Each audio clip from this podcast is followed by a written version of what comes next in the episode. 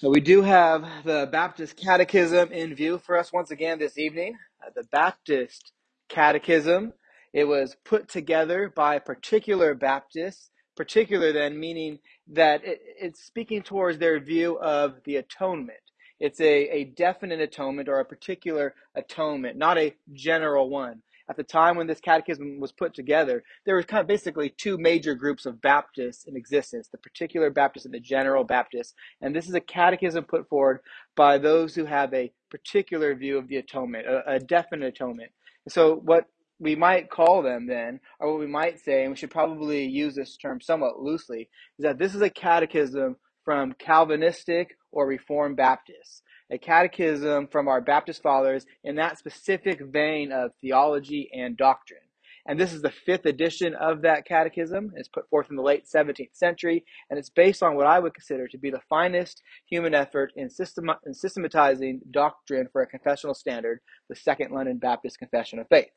And that means, friends, that there are some assumptions that we must simply be aware of beforehand as we consider our topic for tonight, which is the fourth commandment. And the catechism simply assumes a position on it. It assumes a position on the law of God, the perpetuity of it, the perpetuity of it. I mean the the continuing of it, and it, and in the new covenant era, and it assumes a position on the character of God, His holiness and His righteousness. And these topics are expressed in more detail in the Second London Confession of Faith, and in summary as well in the previous questions of the Catechism that we have been going through. Um, uh, we've had sermons on those questions, and I, I say all this because there's just no way that I'm going to be able to address everything concerning the fourth commandment tonight. It would take weeks of sermons, and whole books have been addressed on this topic. But as I just said, we did have uh, sermons over the past months that should be influencing the way that we're thinking about these things. We should be already already biblically informed as to some of these presuppositions that are put forward in the Catechism in the Second London Confession. Because as we are approaching this commandment not in a vacuum, but in light of what has been said before, and again, we are 43 sermons into this series now, and the last 18 catechism questions are specifically re- related to our question for tonight. So there are some things already assumed then.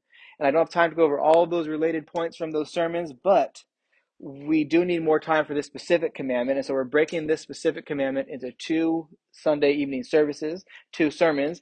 And let me just say this for you now, nice and early for you. Application of the fourth commandment is going to be next week. All right. It's not tonight. yeah, I know. We are not in the realm of specific application tonight. And I know that is where much of the debate and the confusion is with this with this commandment. And you know, what can I do and what should not be done? That's next week when we'll attempt to think about those things, not tonight. And so I don't want any questions later concerning application, okay? Because that'll be for next time. So be kind, y'all. We'll get there, Lord willing. And Lord willing, we'll be considering this topic again, again next Sunday evening. But in two again, two sermons, there's no way that I could address every single issue related to the Fourth Commandment. And of course, there are a lot of issues uh, especially in our modern day. There is controversy surrounding this topic.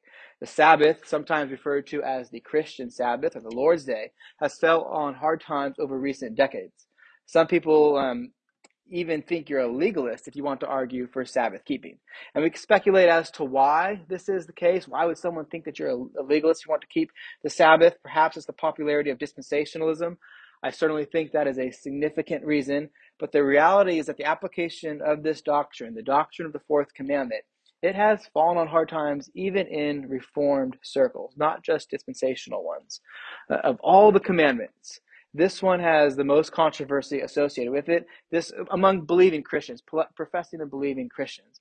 This one is the most confused of the ten, and truthfully, the view of it which I will put forward over the next two sermons is the most neglected of the ten. And I'm speaking again of conservative evangelical Christians here, not liberals and progressives, which you would expect to have disunity with, but conservative Bible Bible believing Christians, even Christians that would consider themselves to be Reformed or Calvinists. This is a neglected and misunderstood doctrine, even even in those circles. So, if I could give a simple outline, it's this. Tonight we will consider what is this commandment, and next week, Lord willing, we'll consider the application of it. Tonight, what is it? Next week, the application of it. So save those, again, hard, conscious bearing questions for next week. The Catechism actually breaks down the commandment in the format uh, that we are, are used to as well. Uh, with the three questions that we have before us tonight, the Catechism is simply wanting to communicate what the what the commandment is. I don't know if you noticed this, by the way, uh, but the first three commandments all had four questions associated with them. This one has more because it's a little bit more complex. There's six catechism questions based on this fourth commandment. And the fifth commandment uh, will have four questions associated with it, and the last five questions will all have three questions associated with it. But in each of the catechism questions, the commandment is stated first off, and the following questions are an outline of the commandment itself. There's a little bit of a break in the pattern uh, with this commandment because of the issue of the old covenant being over. But next week, we'll follow the typical outline that exists in the commandment, which is it states the commandment and then it says what is required and then it asks what is forbidden and then it states for what reason that outline exists in all of the commandment questions that are given um, right right from the pages of scripture but nevertheless we are wanting to do with this commandment even though there's six questions instead of four instead of three we're wanting to do with this commandment what we did with the previous ones let's turn our attention to the first catechism question for tonight since that mentions the commandment and this is simply, uh, this is question 62 in the Catechism, it's very straightforward. In previous lessons, uh, we covered why this is the fourth commandment and not the third commandment. The answer for the question, what is the fourth commandment, is just simply a quotation of Scripture. And it's from Exodus chapter 20, and it's verse 8 to 11. So the answer that it gives for question 62 is the fourth commandment is remember the Sabbath day to keep it holy. Six days you shall labor and do all your work, but the seventh day is a Sabbath to the Lord your God. On it you shall do no, you shall not do any work, you or your son or your daughter, your male servant or your female servant, or your livestock, or the sojourner who is within your gates. For in six days the Lord made heaven and the earth, the sea, and all that is in them, and rested on the seventh day. Therefore the Lord blessed the Sabbath day and made it holy. So we're wanting to faithfully understand what the Bible teaches here, and also we want to think, be thinking about it within the stream of thought from other spirit-filled believers in history past.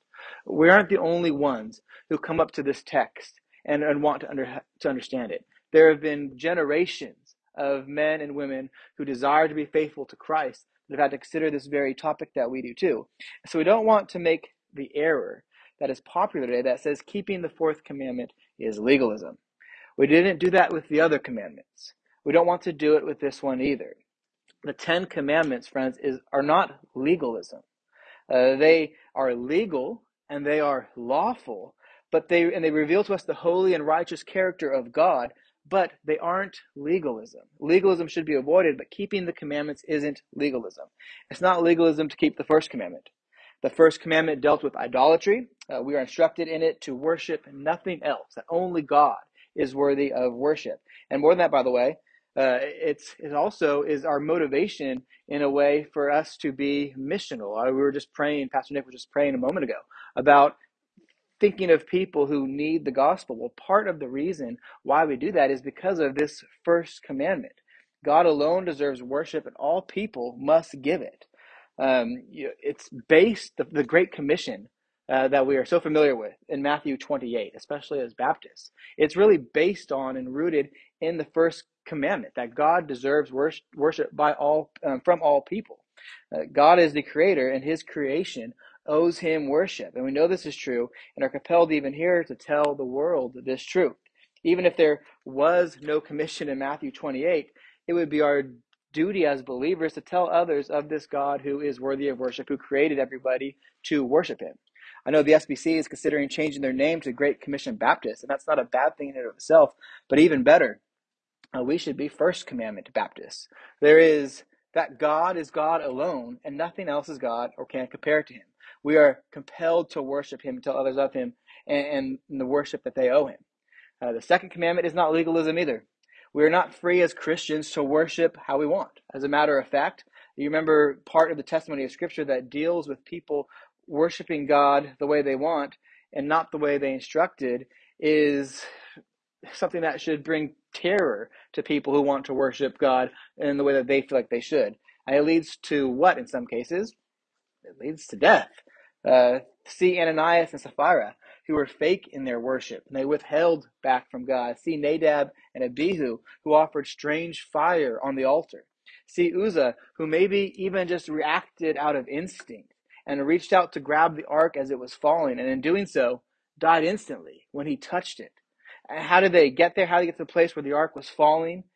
Well, they weren't transporting the ark the way that God instructed them to. Think of Moses, who didn't get to enter Canaan, but was only permitted to see it, all because he took things into his own hands when he struck the rock. There's serious consequence for not worshiping the way that God wants us to worship Him. So it's not it's not legalism to observe the second commandment. It's not. It is legal and it is lawful, and God regulates the worship Himself. After all, we must be filled with pride, I would think, if we think we know how to worship God better than how He instructs us. So the second commandment is not legalism. Same is true for the third commandment. The third commandment is not legalism. As Christians, we bear the name of God. It's in the name, isn't it? Right? We call ourselves Christians. Uh, that we are bearing the name of God, and that we walk around being filled. Is that the title? What do you mean? Christ isn't like isn't Christ a title? Uh, yeah, but it's still a name. It is a name. It means Messiah. Yeah, we we still it's still a name. So we are bearing His name. We we we live as people who are indwelled with the Spirit. We are united to Christ, especially. We're united to Yahweh in general because He chose us before the foundation of the world. And remember what Ephesians two ten says. This is right after the apostle explains that we are saved um, by grace through faith, and it is the gift of God. It's not because of our works that we're saved, it's all the gift faith, grace, and salvation. Well, verse 10 in Ephesians 2 says that, uh, and it expresses that we were created in Christ Jesus, which means that we were saved in Christ for good works which God prepared beforehand. And so it's not legalism to keep the third commandment. We're just we're supposed to do that. We're supposed to live in a certain way, bearing the name of God, bearing the name of Christ. To live in such a way that, that we don't profane the name of the Lord our God, or any means of God revealing himself. And of course, then, that must also mean that the fourth commandment is not legalism. If the first three are not, we shouldn't think that this one is legalism either, nor are the rest of the commandments that follow this are legalism. Again, they're all legal, and legality is good. It is from God. They reveal His holy character and His righteousness, but observing them is not legalism. And forgive me for having to spend a little bit of time mentioning recent commandments that we already covered. But I felt like it's the right thing to do because with this fourth commandment, people often say that it doesn't have to do with us. And that speaks to question 63 for the Catechism, which, simps, which simply assumes that this fourth commandment is actually for us. So let's look really quick at the fourth commandment. The fourth commandment require, says what is required in the fourth commandment. That's question 63. And then the answer given is the fourth commandment requires the keeping holy to God one whole day in seven to be a Sabbath to himself. So the fourth commandment means something to us today. We are to keep it holy. And the Catechism cites two, uh, two tellings of the Decalogue, Exodus 20 and Deuteronomy 5 here. There's a slight difference between those two passages. We'll consider that later. But the level which we should be thinking now is that the fourth commandment requires something for us today. It is very common for people to say that the fourth commandment isn't for, for us in the church today. Uh, there's three reasons that people typically give for that. And so I want to think of those negative reasons first. Um, the fourth commandment requ- has requirements for us today. It's not something that is irrelevant or is only historic or historical. It requires for us even today to keep one day in seven holy to God. And so it makes sense to me to, to think of this requirement in two ways. How do we keep it and why do we keep it? How do we keep it and why do we keep it? The how, we'll have to deal with that part next week in works of necessity and mercy. And I'll say, I was, I'm going to save, cut this. I was going to talk about this tonight, but for time's sake, I'll cut it off and leave it for next week. We worship one day out of seven in that. The Sabbath is a weekly observance. And I'll, I'll deal with that next week because that still kind of fits in the how, even though that question is kind of in question 63. And then um, also again with works of necessity and mercy, we'll do that next week. We'll get to it, just not tonight. And tonight we'll address, you know, why do we keep it? So again, so maybe the best thing to do, since I've already been saying that keeping it is not legalism, is to address three common reasons as to why people don't keep it, and then after that, we'll consider, you know, more detail why we do keep it. So there are three re- main reasons why some professing Christians reject the fourth commandment, and why they want to jettison it, really. And the first one is that Sabbatarianism is legalism. Secondly, is that it's not repeated in the New Testament. And thirdly, that is that we are in the new covenant and not the old. So let's deal with that first one first. We've already been kind of speaking about the fact that this commandment isn't legalism. The other commandments weren't legalism either. All three of these reasons are bad reasons, and I want to show you why. And the first excuse that we're going to look at again is is that some people say Sabbatarianism is legalism, and of course legalism is bad. They'll say that the fourth commandment, to adhere to what it says, is legalism for us today. But let me tell you, just like with the first three commandments, the fourth commandment, again, is not legalism. And that would mean that it is right to do the things contained in the fourth commandment, the things explained here, that we should keep it holy. To the it's right to adhere to the spirit of the law here, as some of the specifics are specifically given within the context of an ancient civilization, namely Israel. But this is part of the law, and the law is good. Listen to what Psalm 19 says. I believe someone shared this recently as well in recent weeks. Or maybe I'm thinking of Shepherd's Conference. My mind is a mush from all of that as well. But if you have your Bible, look at Psalm 19. And we read verse 7 to 11. Okay, this is speaking of God's law here, and we're thinking about this claim that some people say the fourth commandment for us to keep is legalism, but it's simply what it is, is God's law. So let's see what the Bible says about the law of God. Psalm 19, verse 7. There we read, The law of the Lord is perfect, reviving the soul. The testimony of the Lord is sure, making wise the simple. The precepts of the Lord are right, rejoicing the heart. The commandment of the Lord is pure, enlightening the eyes. The fear of the Lord is clean, enduring forever. The rules of the Lord are true and righteous altogether. More to be desired are they than gold, even much fine gold, sweeter also than honey, and drippings of the honeycomb. Moreover, by them is your servant warned. In keeping them, there is great reward and keeping them there is great reward even and i hope that you see the inherent goodness of it. There's no legalism here. This the law of god is glorifying to the lord god and it's good for us. Speaking of that what would that reward be mentioned in verse 11 it's not salvation right? If so that would be legalism. But that's not the relationship we have to the law nor is that the relationship that scripture teaches us about the law. So really quick as an aside here what is legalism Uh, Nick Batzig defines it well. We should be clear about what legalism is, because part of the, I think, part of the reason why people think the fourth commandment is legalism, keeping the Sabbath is legalism, is because they don't really understand what legalism is. And so Nick Batz, Nick Batzig defines it like this. He says, legalism is by definition an attempt to add anything to the finished work of Christ. It is to trust in anything other than Christ and his finished work for one standing before God. That would be legalism. And if we think that keeping the law rewards us with salvation, well, then we are legalists. You might, you know, that would be adding to the work that Christ has done. You might hear these fancy words among Christians sometimes, uh, neo, neo-nomism, neo-nomism, neo-nomism, and antinomianism. Neo-nomism means new law. It means that you're creating or holding to some law God's God's law doesn't require, Antinomianism means no law. It means you're neglecting something that God requires. Both are simply legalism. Both are ways of asserting ourselves above what God has said by either adding to it or by adding via the way of subtraction. You understand what I mean by that, right? This is the idea of antinomianism where you say, oh, we don't have to do that. But what you're doing is you're creating a new law that says you don't have to do what God's law says, right? So it's like adding by way of subtraction and making uh, you know, a new law saying that God doesn't care about it. So the reward here of Psalm 19 would not be some version of legalism, but the reward here is simply that we would glorify and worship God. That the point of the law is not that our life will be better if we do it, although it may very well be true, or it may not. I mean, the Lord's will be done. But the point of the law, the law's point is that it reveals to us God's character and we worship Him through it when we have been born again. When we know, because the Spirit has applied the new birth to us, that worshiping God is what we were created for, even.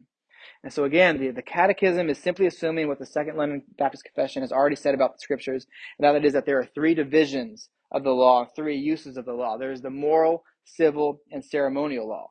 The moral law is that revelation of God in which the Decalogue, the Ten Commandments, is a summary of. It reveals the righteousness and the holy character of and the nature of and the will of God to all of humanity. The ceremonial law was fulfilled in Christ. The civil law were faithful applications of the moral law for Israel, specifically within the Old Covenant.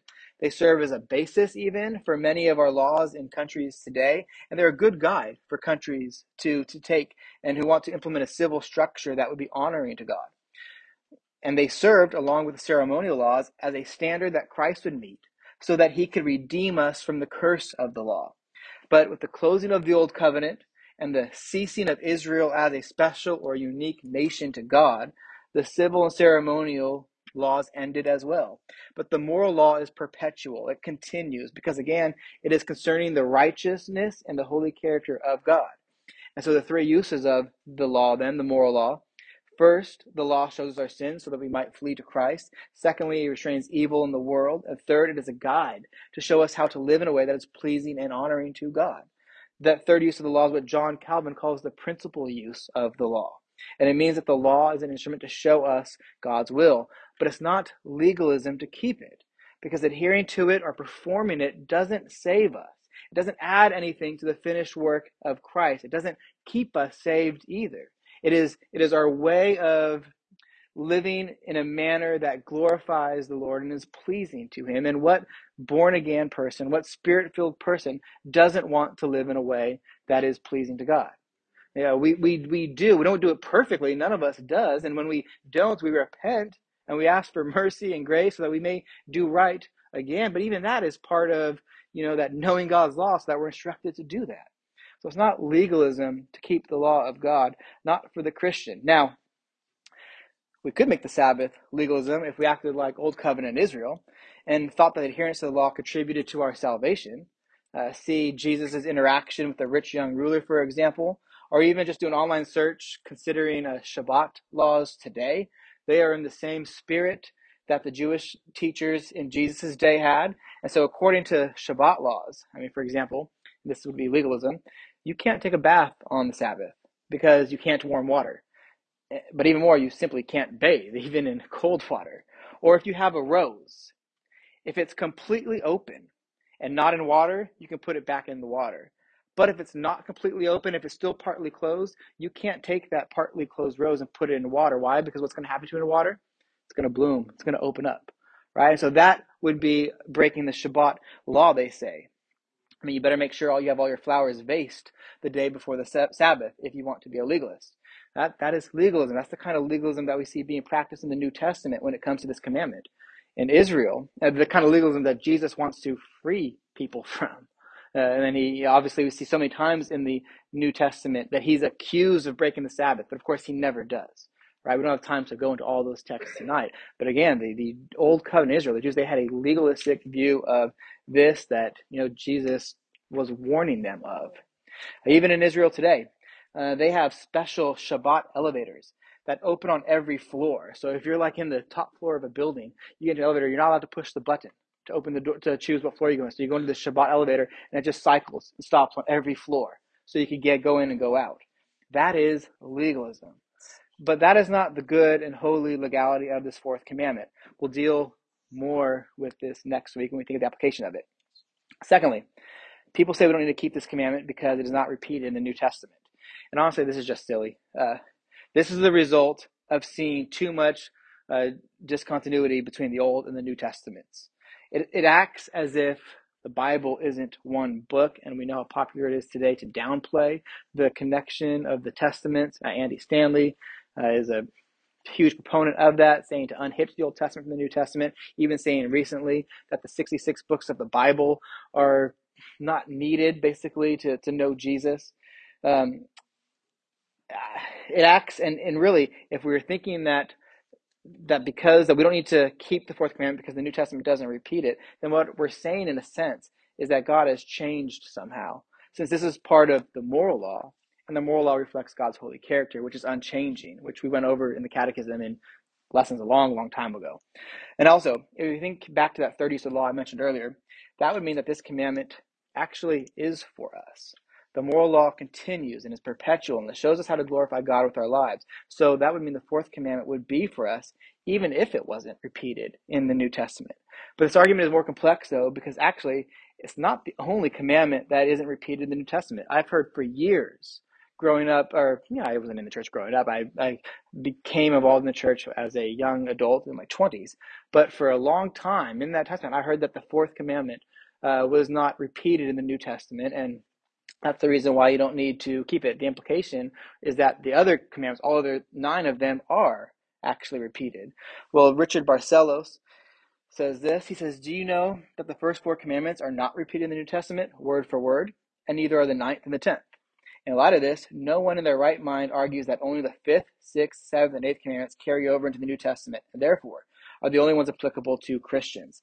The essence of all ten commandments carries over into the New Testament. And so the reality is that the first four commandments, as well as the ninth and the tenth commandment, they are all referred to in the New Testament. None of those, none of those four, the first four and nine and ten, they're not repeated verbatim. They're not repeated word for word in the New Testament. But the dispensationalists, and I think this really is a dispensational dispensational argument. Um, no time to get into specifics of that doctrine tonight. Uh, just know that if you believe that the fourth commandment isn't repeated in the New Testament, it's because you've learned from a dispensationalist, or you might have a dispensationalist belief in that regard. But if someone wants to say that we don't need to keep this commandment because it's not repeated in the New Testament, then if you want to be consistent, you also have to toss out the first three commandments and the last two, nine and ten, as well too. And nobody wants to do that, of course. Thirdly, uh, we are in the people say that we're in the new covenant, not the old covenant. That's actually true, of course. I mean, it, it is true. We are not in the old covenant. But that doesn't mean that we don't have to keep this commandment. Again, think of the three divisions of the law and three uses of the law the moral law, of which this is a part of. Again, that moral law is perpetual, it continues, and we use it to know what God's will is and instructs us on how to act. That is true not only in the old covenant, but also now, here in this new covenant. We are all, we understand, right, that we are professing faith in Christ. We are in the new, what's called the new covenant. That's why we take the, the Lord's Supper um, when we do, because it's the, it's the sign and the, it's the ordinance or the sacrament of that covenant. It proclaims new covenant truths. Uh, and even more, it's not as if the new covenant didn't exist during the time of the old covenant. Okay? Again, we need to assume some things that the London Baptist Confession of Faith ex- explains uh, using scripture in its explanation of Scripture.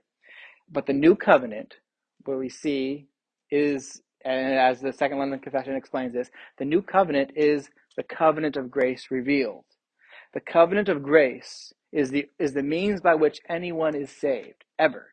That's the only way people are saved through the covenant of grace. It's through God's gracious act of saving sinners.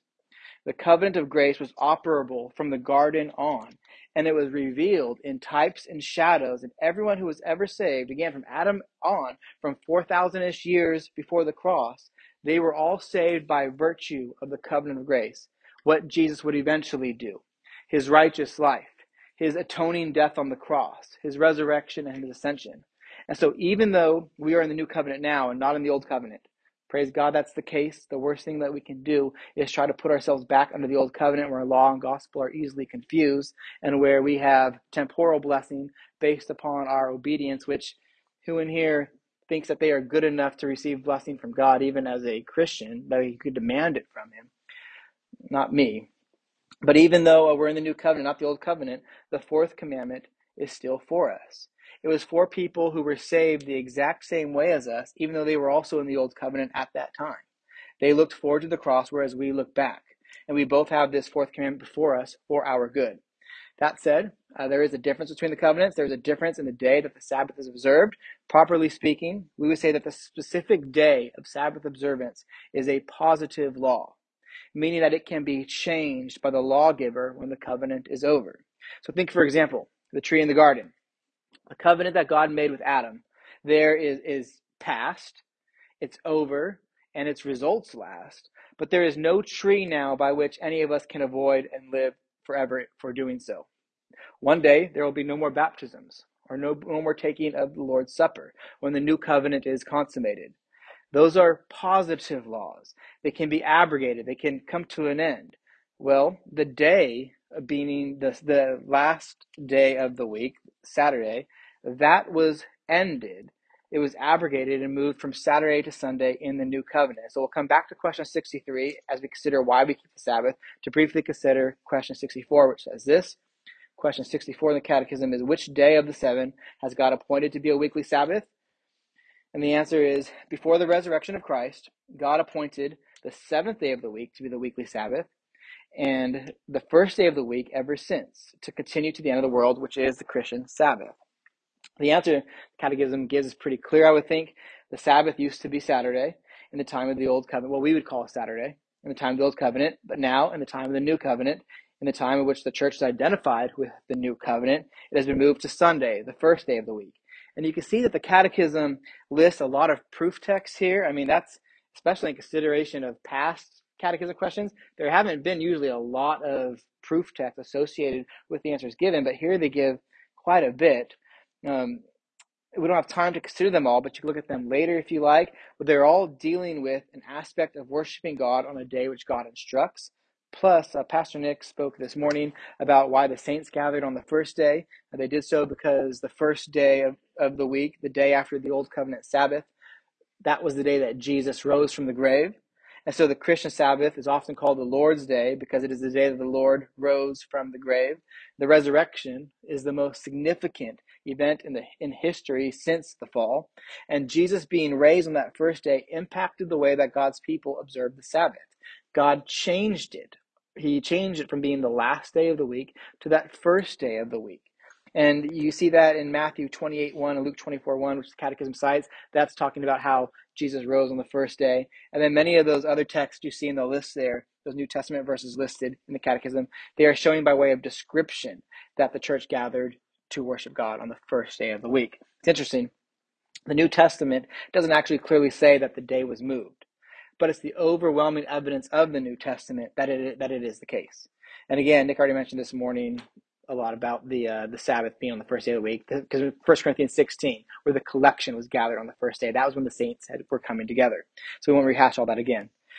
The church throughout history has overwhelmingly realized and affirmed this. The church, from the time of the apostles, if you were to look into first and to primary sources from the early church, they are all worshiping on what we now call Sunday, on the Lord's day. That became the day in which the church gathered. It's overwhelmingly realized from this uh, from the, the because the resurrection of Jesus, which leads to the ascension, um, and they're also excuse me. What I mean to say is that they're all doing this in light of the resurrection, because the resurrection of Jesus leads to the ascension, and the ascension means that He will also come again. And it wasn't until a so-called prophetess by the name of Ellen White that, that much doubt uh, arose of this uh, first day Sabbath keeping. Ellen White uh, is the founder of Seventh day Adventism, and they teach that the church is wrong on this matter and that we still need to worship on Saturday. And she prophesied that Jesus would return in 1888, actually, but when he didn't, she claimed that he only returned spiritually and that a physical return will come later. And but the reason why he didn't return physically was because much of the church didn't follow the dietary laws and they were worshiping on Sunday instead of Saturday. Ellen White is a classic legalist, unfortunately. Um, So that was his one and a half comment. I guess there's some other similarities with dispensationalism, even in that too. But we don't want to go on that rabbit trail too much right now. Um, Ellen White was a false teacher, and to be clear, the right day to observe the Sabbath is on Sunday, the first day of the week. Again, that's the day that Christ rose from the grave, and we worship now in light of redemption and not in light of creation. So, more on that. Let's go back to 63 as we consider more of the why we keep it. So we can consider this notion of keeping it in light of redemption. So, two reasons to think of why we keep it. Number one, because God made it holy. We keep the Sabbath because God made it holy. Look at verse 8 in Exodus 20.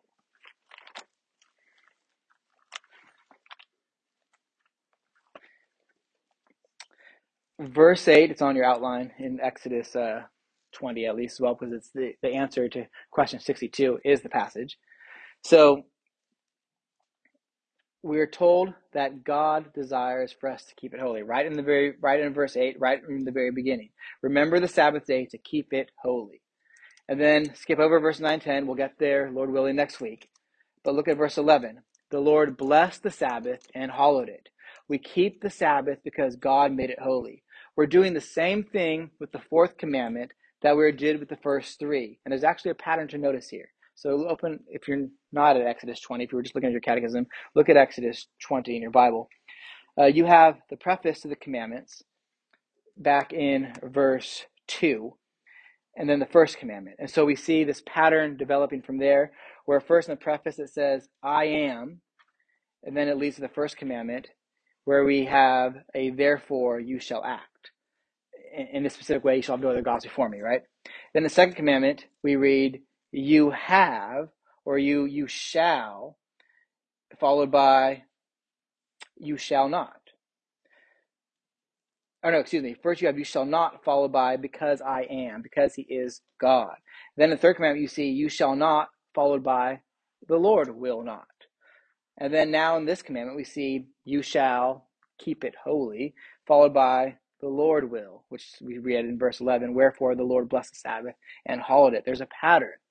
We are keeping the fourth commandment in step with the other commandments as well. We're applying the same hermeneutic to it as we do with the previous commandments. We don't just stop with this commandment as so many people like us would like us to. We keep it because God made it holy and he instructs us to keep it. Secondly, we keep it because God made everything. Look at verse 11 in Exodus 20. For in 6 days the Lord made heaven and the earth, the sea and all that is in them, and rested on the seventh day. Therefore the Lord blessed the Sabbath day and made it holy. We keep the Sabbath because God made everything. It was established in light of creation. Turn back to Genesis 2.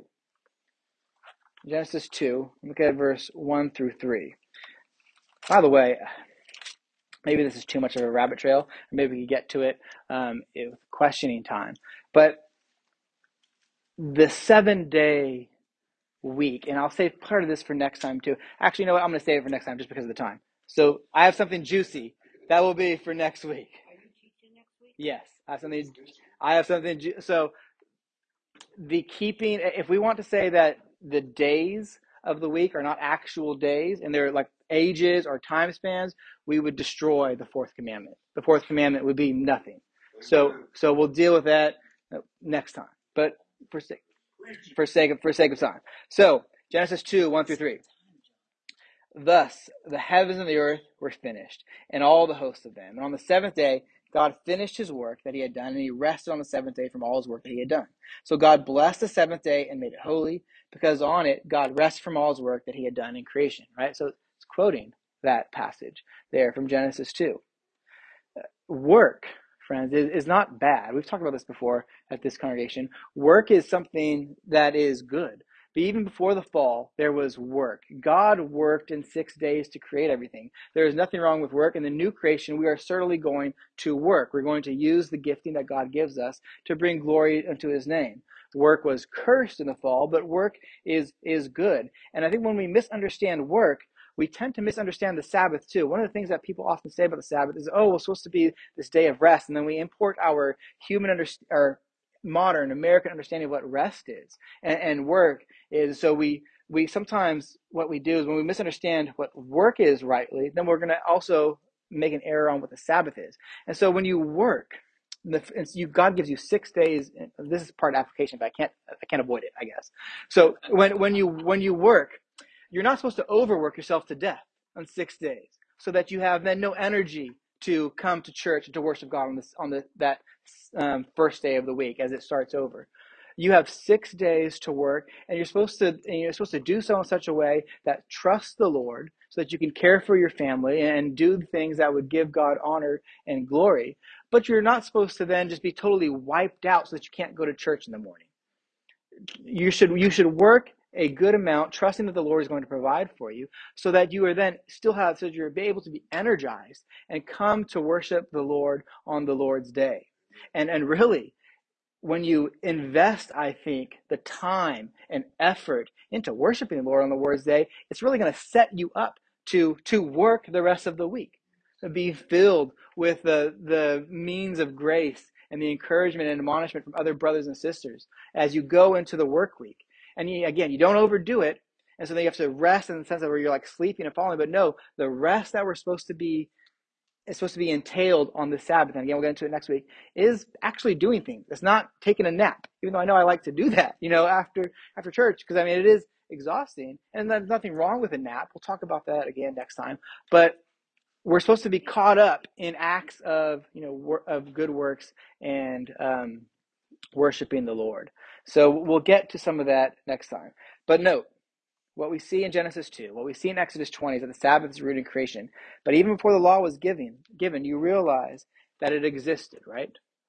I mean, we see it clearly in the example of creation. Six days God worked, on the seventh he rest. I'll save this for next week. But the, the way I heard this from Voddie Baucham, the way that we identify a, a week is really significant. We'll save that for next week too. Um, but I know I, I got so let's look at Genesis 4 though. Yeah, I, I'll remember myself. You don't need to. Genesis 4.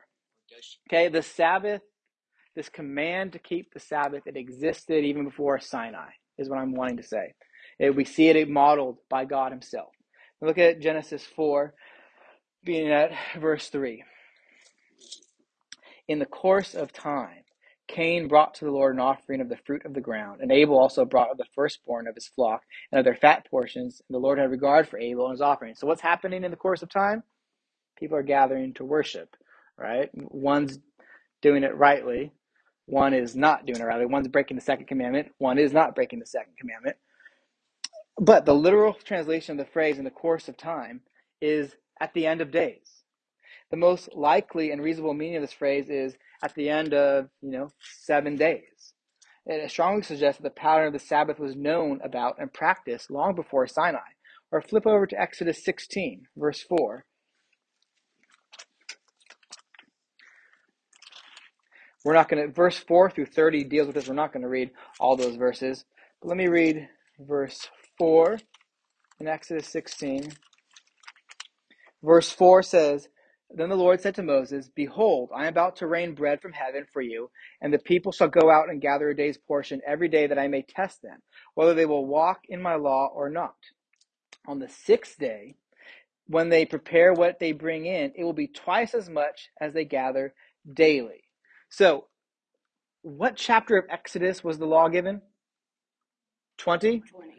What chapter is this that we just read? 16. This is before the giving of the law, right? And then in verse 23 in, in chapter 16, the same chapter. Oops. 23, and he, he said to them, This is what the Lord has commanded. Tomorrow is a day of solemn rest, a holy Sabbath to the Lord. Bake what you will bake, and boil what you will boil, and all that is left over lay aside to be kept to the morning. So they laid it aside to the morning, and Moses commanded them, and it, and it did not stink, and there were no worms in it. So God is providing for this Sabbath that he wants them to observe. Uh, Moses said, Eat it today, for today is the Sabbath of the Lord, and you will not find it in the field. Six days you shall gather it, but on the seventh day, which is Sabbath, there will be none. And then on the seventh day, we read in verse 27, some of the people went out to gather, but they found none. And then verse 28, and the Lord said to Moses, How long will you refuse to keep my commandments and laws? He hasn't even revealed them to the people yet. That's coming later.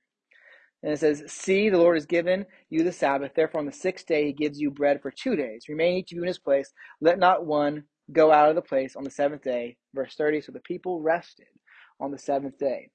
The most reasonable interpretation of this passage is that the Sabbath was an institution that the Israelites would have already been familiar with, which demonstrates that the Sabbath was known about and practiced long before Sinai. And you actually can do that same thing with all the Ten Commandments. Every single uh, ten of the Ten Commandments is the Decalogue, the summary of morality, of the moral law. They are all observed before the giving of the law in Exodus 20. Uh, you ever notice by chance that when Israel received the law, they weren't surprised by any of it. They never said anything like, wow, I had no idea I shouldn't kill anybody. Or, I had no idea that adultery was wrong. They never said anything like that. They didn't say anything like that about the Sabbath either. They weren't surprised by it at all. Their sin kept them from properly observing it, just like our sin interferes with all law keeping as well. But it was certainly known to them. And I suspect that is, it is equally known to us as well, even though, again, so many people today want to say the fourth commandment is not for us. But the same issues before us. Our sin stops us from seeing that properly. But we keep the Sabbath because God made it holy. He made everything as well. And even one step further, we keep it because God redeemed us. Turn with me to Deuteronomy 15, or excuse me, Deuteronomy 5. That's the second telling of the Decalogue. It's, who wrote Exodus? Moses. Same author wrote Deuteronomy. Moses again. Uh, but notice the change in the text. What were you saying, Christine? Anything? Nothing? Deuteronomy chapter 5? Oh, that was what it was. I couldn't remember. I remember Deuteronomy 5. I I did not read your mind there, so I was just guessing while I threw those things out. Deuteronomy 5, verse 12. Okay, so this is the fourth commandment in Deuteronomy 5. Observe the Sabbath day to keep it holy, as the Lord your God commanded you.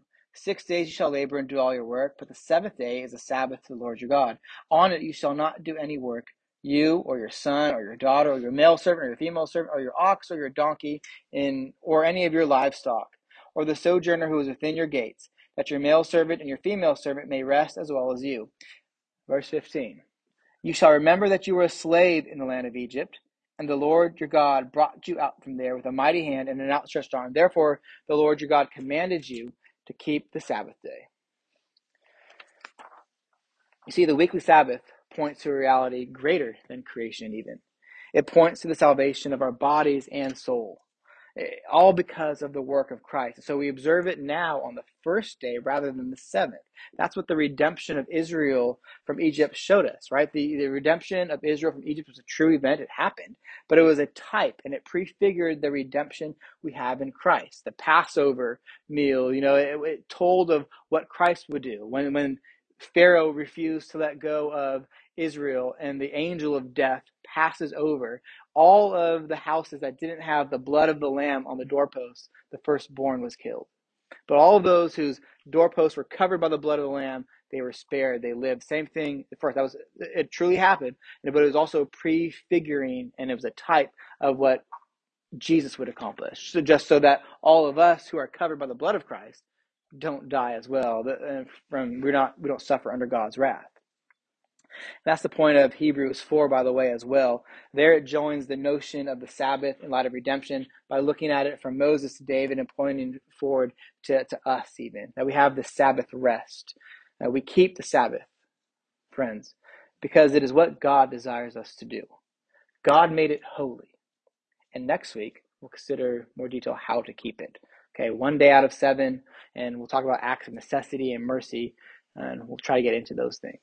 Okay, so a little bit. I told you I was going long, but any um, questions, comments, things I could try to make more clear. Again, we are dealing with the same topic again next week in light of three different questions. But Really like how you said there was a beauty in creation. Being kind of concerned when we built that, the Sabbath like before the command. uh That really helped me a lot. Uh, listening to uh, because no one was around, like how you were saying the other commands, right? No one would say, "Well, it's okay to murder now." You know, yeah, no one at all. right? Yeah. And, and, you know, we see murder before. You know, we you know, we're just looking at each about adultery. Joseph bounced, left his garment there. He knew it was wrong. Yeah, or even think even before Joseph, right? Uh, Abraham and Sarah are going through, yeah, through the wilderness. They're on the way to to the land that God is promising them. And who is what's his name? I forget, it starts with A. The is it Abimelech? It might be. It might be. Um, but anyways, he sees that she's pretty and takes her as his wife. But God reveals to him in a dream that he shouldn't do it. And it's like, obviously they had an understanding of not committing adultery even before then, or Cain and Abel. I mean, there's murder. They're they're all addressed even before then. Christian. Absolutely, absolutely. God is sovereign over sin. Yes, Sheree.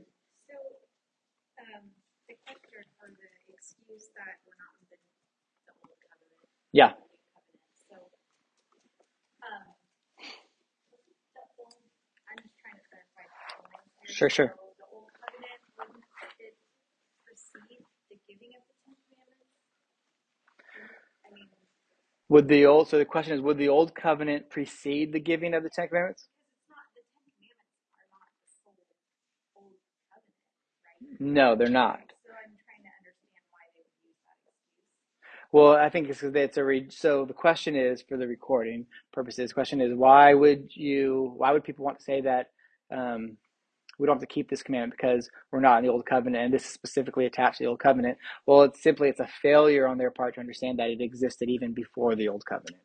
All right, so that's that's part of our response to them is to show that this actually existed even before the old covenant. The old covenant is some people describe it differently, and so I would hold the position of the old covenant is when like when the letter to the Hebrews talks about the old covenant that it is a summary. It's specifically speaking of the Mosaic covenant, but really it's a summary of the covenants that God made with Abraham, Moses, and David.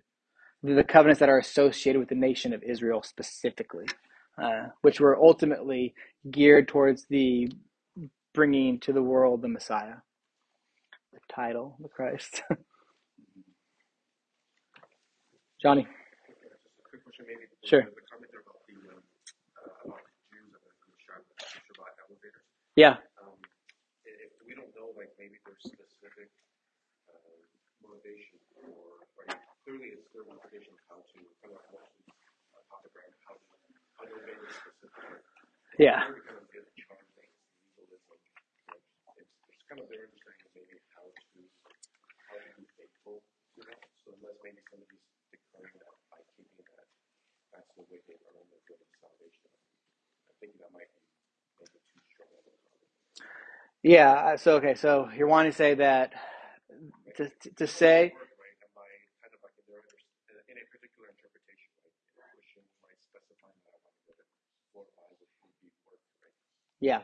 So I'm trying to I'm trying to decouple interpretation. So you're saying I'm trying to rehash your question so the recorder. So you want to say that the someone who is not united to Christ and who's still placing themselves under the old covenant, their interpretation of the fourth commandment would not which which requires things that God didn't say to do is not legalism.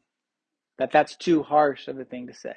And so I would say that I don't think that it is because I think that's the heart of actually the issue as to why they, they tried to chastise Jesus for healing on the Sabbath, why they um, why they wanted him to you know be put to death because they had added all these extra rules because in them they believed that the keeping of the law was actually meritorious unto their standing before God. Hence, the rich young ruler, which we didn't have time to read the text, he goes up to Jesus and he, says to him, "Good master, what must I do to to have eternal life? What must I do to have eternal life?" So there is a so I understand there are some people within Christendom today that want to say that we have misunderstood the Jews and their and their keeping and their view of the um, the law and their relationship to it. But I would just reject that view. I don't think that is that is again we're coming to this as a with, the, with presuppositions that are set forth in the Second London Baptist Confession, the Westminster Confession, the previous Catechism questions, and what we the interpretation of Scripture put forward there, which I which I agree at least is right, is that the Jews were viewing the law as a means of their standing before God, and it's tricky because it really was within the Old Covenant temporally. Uh, The Deuteronomy says that you know if you are faithful to keep all these laws, you'll be blessed in the land. If you break them, you'll be cursed. But there's this weird overlap where in which the old covenant had was still types and shadows was pointed to eternal realities of justification uh, mixed with the present realities. And that's why I said it's not good for us to be in the old covenant today because we don't want to be in a covenant with God that is like like America right now. Man, we would have we lost God's blessing from the very first day, right? If if that was the case. But so so yeah, so I know that's like like that uh the view what you're saying, right, would be popularized by Wright, new perspectives on Paul, type of thing.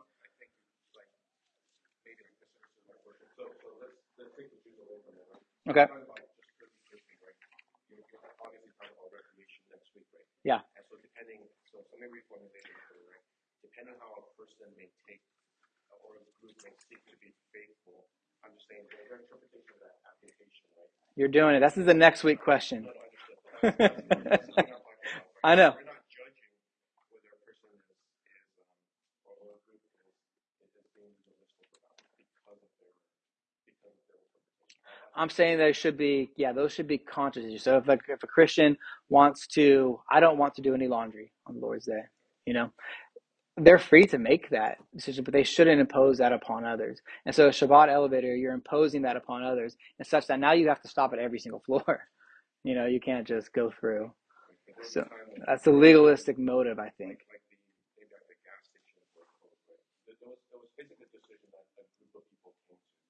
I'm just saying for, for any given group, people may be doing it for good hard reasons, and then others may externally judge them to be legalistic. I, I thought that's, so whether it's Jews or not, I think was secondary, but it was just more, it, it does tie into, uh, again, right, our specific applications of that, right? And then having other folks judge that individual as being, as being legalistic. Okay. That's my comment. Yeah, yeah. Sure. John? Yeah, I think just kind of a, go back, I really like the neo Mm-hmm. because, uh, kind of dealing with, with some of John is saying, uh, we can't really interpret the scriptures based on how other people conclude things, right? If, if somebody else has said, as for me and my house, there's no gas, we make it society, that's not the actual hermeneutic itself, right? It's a personal application, right? Right. And Right. Neo Neonomianism has been riddled within this world, going back to the Jews and beyond. They were, they were. Oh, yeah. Way back then, you know, they were adding all these traditions, right? And Jesus came in and just destroyed that understanding, and it goes back to Adam, right? So I think uh, I love how you simplified it. When you think of Shabbat, in, in, in Hebrew, it's just the verb simply meaning just to cease, right? And so I like how you break down the different convictions. Not trying to reach too far the next week, but it just it really helps me to understand that there's a general understanding that we are to gather, we are to worship, we are to set aside, we're to make it a priority. All those other intangibles, and we can get into all of that, but can we first agree on that? Yeah. I think if we, if we can agree on that, you know, people will kind of see a little more unity around, well, is it a priority to get together for worship? Sure. Um, and then we can, then I think then the works of necessity and mercy kind of flow out of that, would you say? Yeah, it's hard to not talk about the application of this because that's really where all the debate in our culture and for centuries of cultures have really hinged to. I um I like how you're framing that, and I, I would I would agree to say that even so, like in the sense of a Shabbat elevator, um, if it is one Jewish, if it is one person's conviction that hey, for me and my family, we're not going to use the elevator on this day because we feel like that's not a way in which we can glorify God. Okay, that's our personal conviction. That's up to their conscience. They're fine. But once you make it a law for all society or for all the whole group, that there I think is legalism because it becomes a new law that we don't see in Scripture, that we don't see God clearly entailing it in that manner. Now, we can even think of the example that was given before the Sabbath, uh, was given on in Sinai. Um, they were allowed to they were allowed to catch as many pheasants as they needed, and they would have enough to be left, or two days worth to be left over. Um, that's clearly detailed in Scripture, so we know that that's not legalism either, right? That's what God wanted. That that's that's that's legality. That's legal. Um, but if they were also say, well, you know what, we can't gather any. Um, well, they, the the point in Israel in the wilderness is they didn't have anything else either, right? But you know, they if they were to take a, if they were to say we can't have any, you know, whatever you have eat with quail, the whatever you know side you have manna, right? Manna, manna quail. That's it. French fries. Um, to put imposes on on things like that that God didn't mention would then be, and to for the whole group, whole community would then be legalism, neo-nomism. And maybe it's not. Maybe they wouldn't. I think somewhere at the root they would believe it was salvific. I would think that it, it, it their stand When you say thou shalt not work, the question is, okay, well, what then is work? for sure. Yeah. Let's, let's not be too greedy for how much is too greedy, right? Yeah. Let's, let's work a little bit harder for how much is harder. So it's just human nature to kind of define that, right, clarify. Henry. If we're not supposed to work on Sundays, what about preaching? Okay. Again, next week question. Well, that's what I'm saying. Again, I think we, we impose our Western mindset of what rest is and what work is. We're supposed to do works unto the Lord, consisting of worship and glorifying Him, which preaching does is right. So we we do preach. Yes, Ross. But good question. That's Yeah. Uh, yeah, I was just going to get back to the argument that people use that the Sabbath is the only command that isn't mentioned. Uh huh. So, you know, when I when I look at where the commandments are mentioned, you also should look at the context. And when, when you read in in, uh, in James 10, 11, uh, whoever keeps the whole law but fails at one point has become accountable for all of it. For he who said, "Do not commit adultery," also said, "Do not murder." If you do not commit adultery but do murder, you have become a transgressor of the law. So this is an explanation that draws in the commandments, but the context isn't. Do I need to tell you again? The law said, "Do not murder." so I'm telling you, in the New Testament, do not murder. Right. That is not the context of that passage. The same thing in, in, in Romans 13, uh, 9 for the commandments, you shall not commit adultery, you shall not murder, you shall not steal, you shall not covet. And any other commandment are summed up in this word, you shall love the neighbor as yourself. So again, we are looking at the commandments as being included in an argument, but the commandments are not being restated specifically for the sake of me telling you, look, I get For the sake of establishing them again. Yeah. Right, yeah. It's not, it's not reestablishing them. And, you know, maybe the only other time is the um, Sermon on the Mount, you know, you shall have, you, you shall. You have heard it was said. it said, Yeah. thou shalt not commit adultery. But I tell you, if you even uh, look upon a woman with lustful intent, you have, you know, Right. committed adultery. He wasn't Um, seeking to reestablish the use of the law in that moment either. Yeah, right? what it is, it's an embellishment. It doesn't get rid of the law. It's, it says that stands, but um, don't take it legalistically. Right. Um, you know, Have That's the strength of the Sabbatarian position, right? The, the, the unity of it, right? Yeah. Almost like why why are people picking and choosing? It begs uh, an explanation, right? Have we all heard here people say that we don't keep the fourth commandment because it's not repeated in the New Testament? Is that something we've all heard? No. I never even. I never heard that. I've heard a lot. I Yeah. don't ever remember it. Yeah. When you say though, like the Hebrews four, it actually is repeated. Even though It's referred to, right? It's obviously referred to. Yeah. I think so. What they say is not repeated word for word, but it's de- it's a weird argument. I'm telling you, I'm surprised you've been in church a long time. I'm surprised you haven't heard it before. But you're in a Presbyterian church who are the covenant theology, and so you didn't you weren't exposed to it. I think it's it's primarily a dispensational. I think Trait, should believe. be a class to teach about these big words that you use because I'm like, Which big words? You're in that class. Disp- I know, but dispensationalism. Dispensationalism. Good. I'm glad you have this question. Dispensationalism is a view popularized by a man named Darby or C.S. Scofield in the Scofield Reference Bible, and it's a basically a way of looking at all the scriptures. It says that God divided the course of history into different dispensations, and these dispensations don't interact really they're built on top of each other ultimately teaches that there's two people of god and in very bad situations that there's two ways of salvation. It's Explain the word dispensation is just a time. So dispensation is actually in covenant theology as well. A dispensation is a period of time. So there's seven dispensations in dispensationalism. Or or 12 times. If you explain it that Yeah. way, the meaning of it is just a time, a space of time. Yeah but and it, but it's a way of looking at it's a hermeneutic it's a way of looking at all of the And bible I know what hermeneutics is because I took the class. good Structuring your understanding of the Bible in periods of time rather than in covenant. Yes, then there. Thank you. And even though they hinge on those covenants too, right? So they they view dispensational views the church almost as plan B.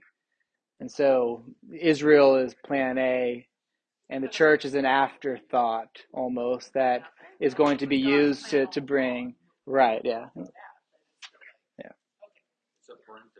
a parenthesis. is the word they like to use yes. Do that.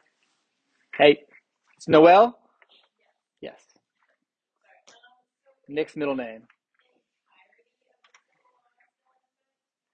Oh okay so the entire the civil law is properly speaking not in effect right? The civil law was unique to the nation of Israel. Now, the civil law, even the ceremonial law, was all moral, right? None of it was immoral, but it was specifically given to the nation of Israel as they would be God's representatives, kind of like a second Adam. Um, and, and to live in this promised land, Canaan, which is the type of the new heavens and the new earth. And they were supposed to drive out all the inhabitants, and they were supposed to be, after they drove out these inhabitants, which is a picture of God's judgment, they were to be, the way that they lived was to be different than the worlds before them, uh, the, the world surrounding them. And so all those laws are good, they're all fine, but they're not binding on us as a church because no specific nation is in a covenant with God like Israel was. We are all ran by, um, you know, like Romans 13 talks about God giving civil authorities, which are his deacons, he says, and they have a specific job to um, uphold righteousness and to punish wickedness when it happens. But no nation, America is not like Israel 2.0. I can maybe even share this. Um, the right now, the situation with the Ukraine and Russia, for example, um, I see like a lot, and, and I, I would feel I'd feel I'm sympathetic because how would I feel if I was living in a place where bombs were coming down, and like I would be praying for God to. Uh, this maybe goes beyond what you were saying, but I understand that. But I'd be praying for God to, you know, have victory for us. But probably speaking, Ukraine is not like Israel. There are Christians in Russia. There are Christians in the Ukraine as well. There are Christians in every nation. You know, God's gospel is spread to every nation, tribe, and tongue. And so only only Israel, the nation of Israel, was the only nation in the history of nations that was in this unique covenant with God by which God was promising to defend them and to, to bless them. No other nation, America's not like America's not that. You know, we are, there are Christians in America. There are Christians in South America and Canada. Uh, we are Jesus' kingdom is not of this world. The laws in Israel specifically, along with ceremonial laws, existed for that nation in that time period. But the old covenant is over. Hebrews eight talks about it as passing away. As I would say that it was officially over when the temple was destroyed, because at that point there's no um, even I mean, the first temple was like the start of it, almost like an already not yet situation. And they rebuilt the temple um, with Nehemiah and Ezra in that time period, but it never reached the glory of the first temple even. And when that temple was gone, destroyed, and sacked by Rome by Rome in 70 AD, um, you know, the nation of Israel disappeared, and then dispensationalism in the 1960s, and Israel as a nation was recovered. And but I mean, that Israel that exists as a nation today is not in the old covenant the, the old covenant doesn't exist anymore. Uh, those laws again were specific to the nation of Israel in the old covenant. Now they're all good. Uh, we don't have any the. There's some weird ones that what we do, what we want to say about them is that they are they're case laws. We could we would be wise to implement them, but they're not binding. So here's here's let me now I can finally get to your question. Now that I've said all this, I think it through my head. We are not as a nation promised to be blessed for adherence to keeping those laws. We should. They're good. They're right. But it might be God's will that even if we are trying to um, keep these laws, that He might bring judgment upon us because nobody's keeping them perfectly. And if you think of it, like even in history past, God would raise up Assyria to bring them against Israel when they weren't doing it. But Israel was Assyria following God's laws? Did they deserve His blessing in that so that their boundaries would grow? They weren't even keeping those civil laws, but they, they weren't. It was all happening according to God's will. And so the civil laws are not binding to us today, although they are good. But what do we mean by binding? You know, are we going to be blessed if we keep them? That's one of the things I did say in the sermon, even too, was that the point of the law isn't to show us how to have a good life, even though it often will happen if we do that. The point of the law is to show us God's holy character and righteousness.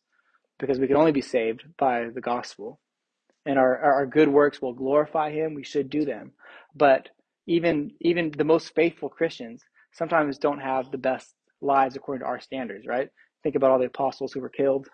Think about the um, the the countless number of martyrs. These these are people trying to be obedient to God's law, and yet their lives are cut short. But only from our point, because really they're ushered into glory, where they are reigning with Christ. And even their rate we are reigning now with Christ as well too.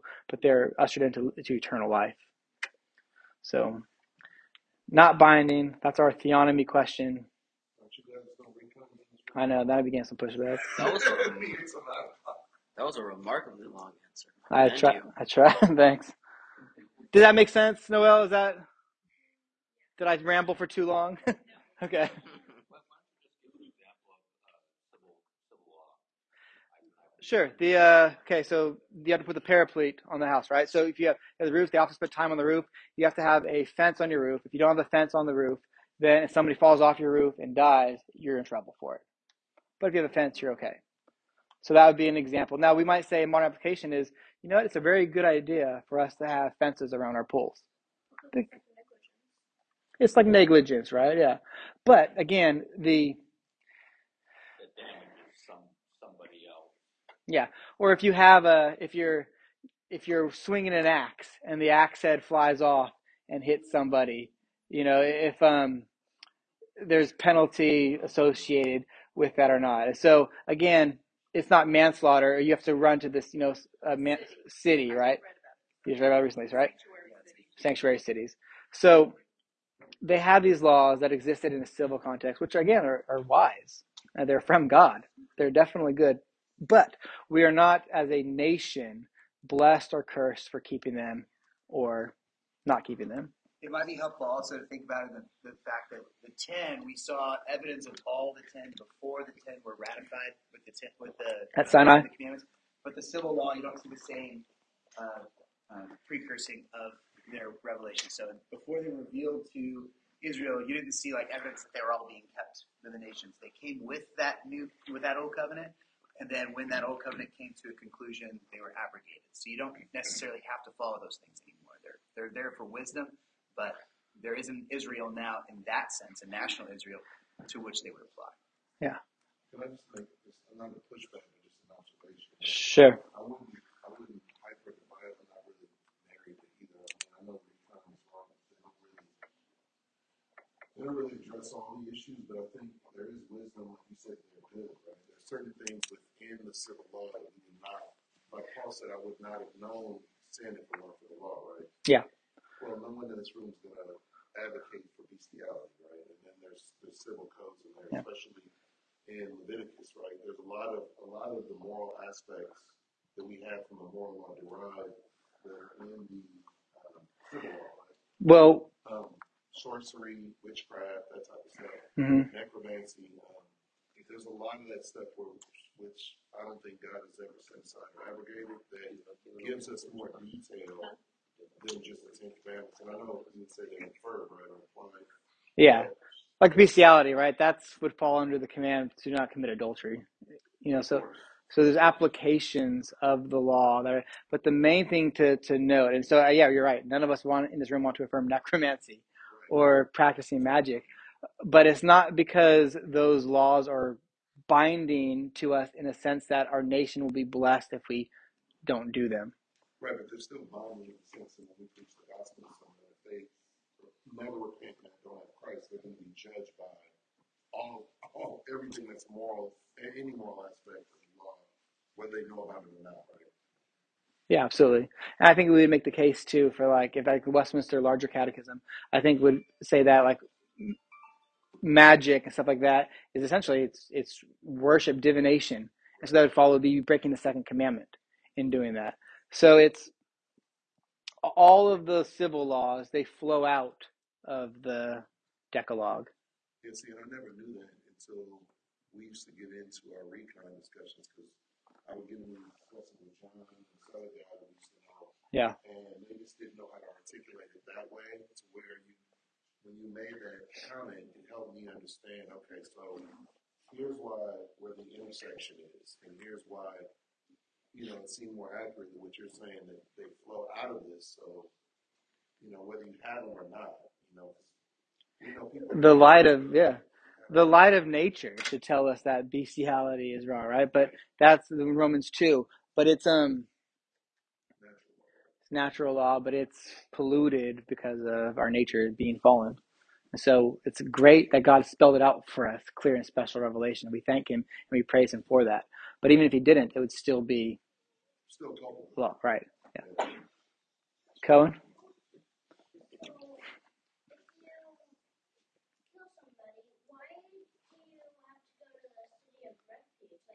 Like, what do you do at the city of refuge? you wait until the high priest there either pardons you or passes away. And so, so because the, the issue is they didn't have. If you look through the nation of Israel, they don't have like police.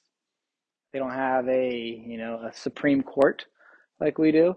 And so God invented this system for them so that if someone accidentally killed someone, they wouldn't be put to death for that if they were able to get to this place. And God is the God who is in control of all things, the God of providence.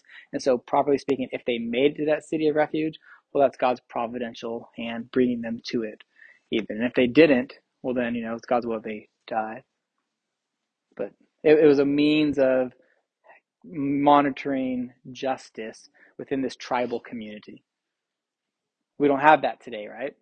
You, if, if you accidentally killed someone today, you would get arrested and you would be put before a court and they would then determine if you were, you know, if it was an accident or not. But they didn't have that system set up then. Almost like you wonder if that's what is just, when you look at the type of slaves like that, right? I always wonder about that. Yeah. We'll go Sri first and then you. Unless yours is based on his. It's not okay, Sri. Can you define recon? Reconstructionism. So theonomy simply at the base level means God's law, but it, but really theonomy, as is talked to talked about today, is a view of covenant theology that says that the civil laws in Israel are what we need right now, and that and so they seek to implement them in society, and so it's reconstruct society, reconstructionism. So like R.J. Rushdoony, it's probably guy Doug Wilson, Gary North. Um, those are, you know, uh, Apologia, the guys over there, Apologia, they're theonomists, generally speaking. They tend to be post millennial with their eschatology as well. But it just basically means that they, they fail to, they say that they're reformed, so Westminster, Westminsterian or London Baptist Confession, but they say that the civil law was not, they, they, they disagree with the divisions of the law, which the confessions put forward. And so they say the civil law has not been abrogated because the civil law still is applicable for the church today. And the reason that the church is in so much trouble today is because we're not implementing the civil law, is what they say. So then they would say that an eye for an eye, a tooth for a tooth still. They would say they would say the general equity of those laws. So we'll say not exactly that. Yeah, to their own understanding, to their own belief. Yeah. Rushdoony seems to be kind of one to one though. He doesn't seem general equity. There's a, there's differences within them. Sometimes they get into this thing called federal vision as well too, which then modifies justification. So there's a lot that goes into it. I'm not a fan of recon or God's law. I love, but not that in the sense that it is what um, is going to, you know, make a society great. It, I'll, I'll let's say right now I become the president and I say, you know what, we are implementing all these laws. Well, it's not going to matter because you have all these wicked, rebellious sinners living in the land anyways. What they need is regeneration. They need heart change. And the theonomists will agree to that as well, of course, but they still want to put that there.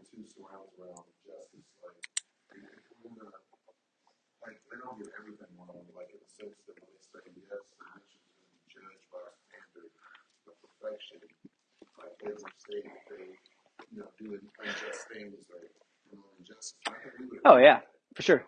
The law is above us all. Right, I think where they go wrong at is they make it the mission of the church over the gospel. Yeah, that's the danger. Now, if you say that to them, they'll say, no, no, no, we're not doing that. But that's the danger of it. Yeah, John? Bring us back on topic. The Oh, sorry, Adam. I'm sorry. I thought he was going on. This is very much the plan for like think ahead for next week. that Okay. we would, um, So obviously we talked about what day, talk about the switcheroo Mhm. um, uh, day, and um, and so maybe one thing to consider would be uh, when does the day start? So kind of like yeah. Saturday evening, right? Do we understand the? Yeah, I know that is. Yeah.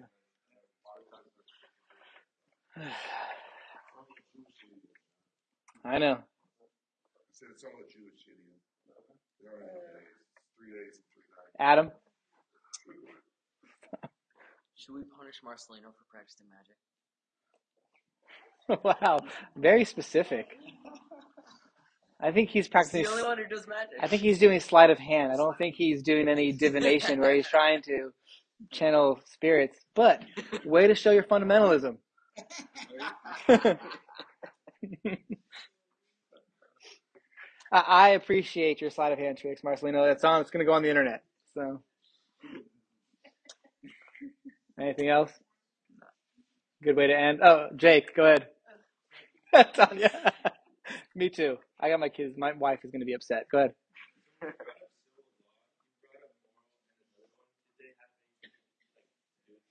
Yeah, yeah, ceremonial. They're all moral, right? Ceremonial laws. So think of like, why do today we don't come to church? We don't slaughter a bull or a goat. That's part of the ceremonial laws. Why don't we do a, you know, incense offerings and things like that? Those part of the ceremonial laws. If that, if today if I got leprosy, I don't have to go dip myself in the Jordan seven times.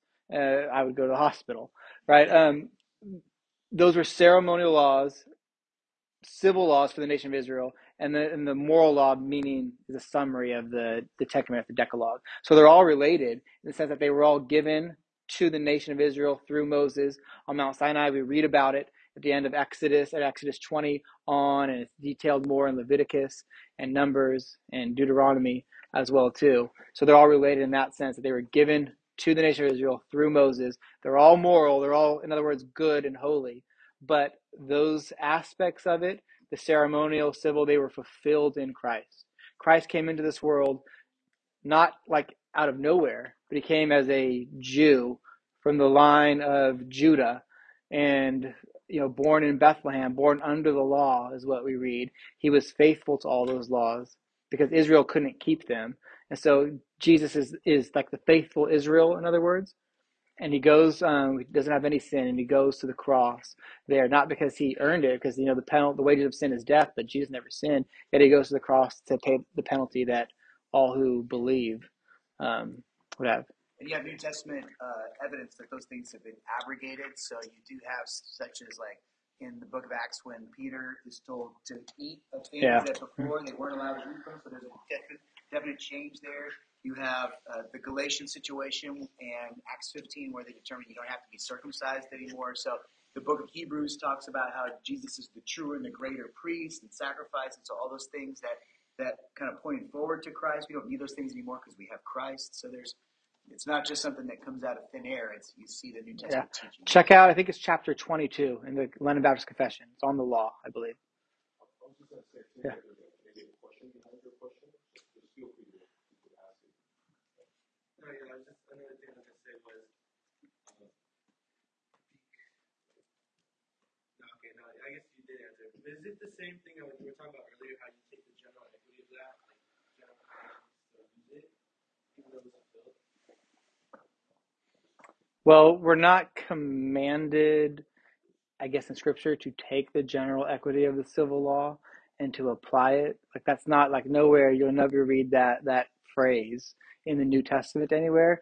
But nevertheless, you know, the way that we do theology is we study the Scripture and we, you know, sometimes there's necessary consequence. Sometimes that's a that's a strange phrase because that's how our Presbyterians brothers um, will say that they want to baptize babies. They'll say it's a necessary consequence, but general equity a necessary consequence, yeah, of what the study of, of study of the study of Scripture, for example. So again, it, it would be good and right, you know, to take the general equity of it um, as an as a standard, but it's not going to. But remember, the the specific moral, civil, this and ceremonial existed within the nation of Israel, in which God was their king initially until they demanded for a king and they got a human king, but that was part of God's will. So because Jesus is prophet, priest, and king, he reigns as the God man. And so it, it's wise to take the general equity of those civil laws and to apply, apply them to our lives well. Like again, for example, if you own a pool ever, it'd be a good idea for you to put a fence around it because you know, you don't want to if a kid wanders out there or something and falls into it, that would be tragic.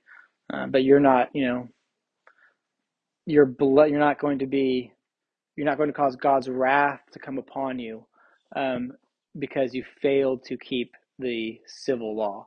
Because we, for us as Christians, Romans six one is really clear. There's no condemnation for those. Or Romans, uh, Romans eight one. There's now therefore no condemnation for those who are in Christ Jesus. Or Romans five one. We have peace with God now uh, because of Christ and what He has done. So, in the old covenant context, the civil law, the ceremonial law, if they didn't keep those right, they would bring judgment upon them. We still get disciplined now as Christians by God when we don't we keep His law perfectly and, and rightly, but His discipline is a means of sanctifying us. It's not His wrath against us, it's His love for us. It's complex. Yeah. Anything else? It's super late. Remember those times when we finished at seven thirty. Let's wrap it up. Pray briefly. Father in heaven, we thank you for this time together. This is a very difficult topic, God, and we we know that we can't figure it all out perfectly. We know that good brothers and sisters have disagreed on these things over time. So we pray that you would help us, though, to grow and to understand what your word says. Be merciful to us, Lord. Grant us humility, grant us meekness as we approach your word. We want to handle it rightly that you might be glorified. And so help us, Lord, to believe what your word says and to act um, based on what is revealed. We pray this all in Jesus' name. Amen.